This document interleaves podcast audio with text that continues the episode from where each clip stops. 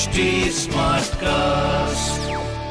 आप सुन रहे हैं एच टी स्मार्ट कास्ट और ये है लाइव हिंदुस्तान प्रोडक्शन।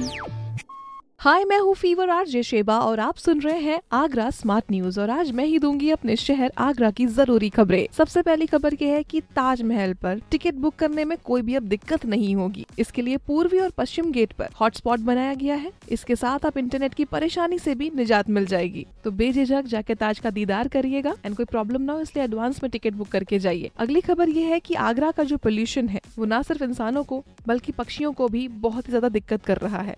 इसी की वजह से उनकी उड़ानें कम दिख रही है। तो उम्मीद बस इसी बात की कर सकते हैं कि ये पोल्यूशन जल्द से जल्द कम हो जाए। और अगली खबर ये है कि आगरा कैंट और आगरा फोर्ट स्टेशन पर अब प्लेटफॉर्म टिकट मात्र दस रुपए का कर दिया गया है, जो कि पहले तीस रुपए का हुआ करता था। वो इसलिए हुआ है क्योंकि पहले वो कोविड के टाइम पे उसको बढ़ाया गया था ताकि लोगों की भीड़ कम इकट्ठी हो, मगर अब वहाँ पे प्लेटफॉर्म टिकट दस रुपए का हो गया है। इस तरह की खबरों के लिए पढ़ते रहिए हिंदुस्तान अखबार। कोई सवाल हो तो जरूर पूछिए फेसबुक, इंस्टाग्राम और ट्विटर पर। हमारा हैंडल है at the rate H T smart cast. और इस तरह के पॉडकास्ट के लिए log on to W W W dot H T smart cast dot com.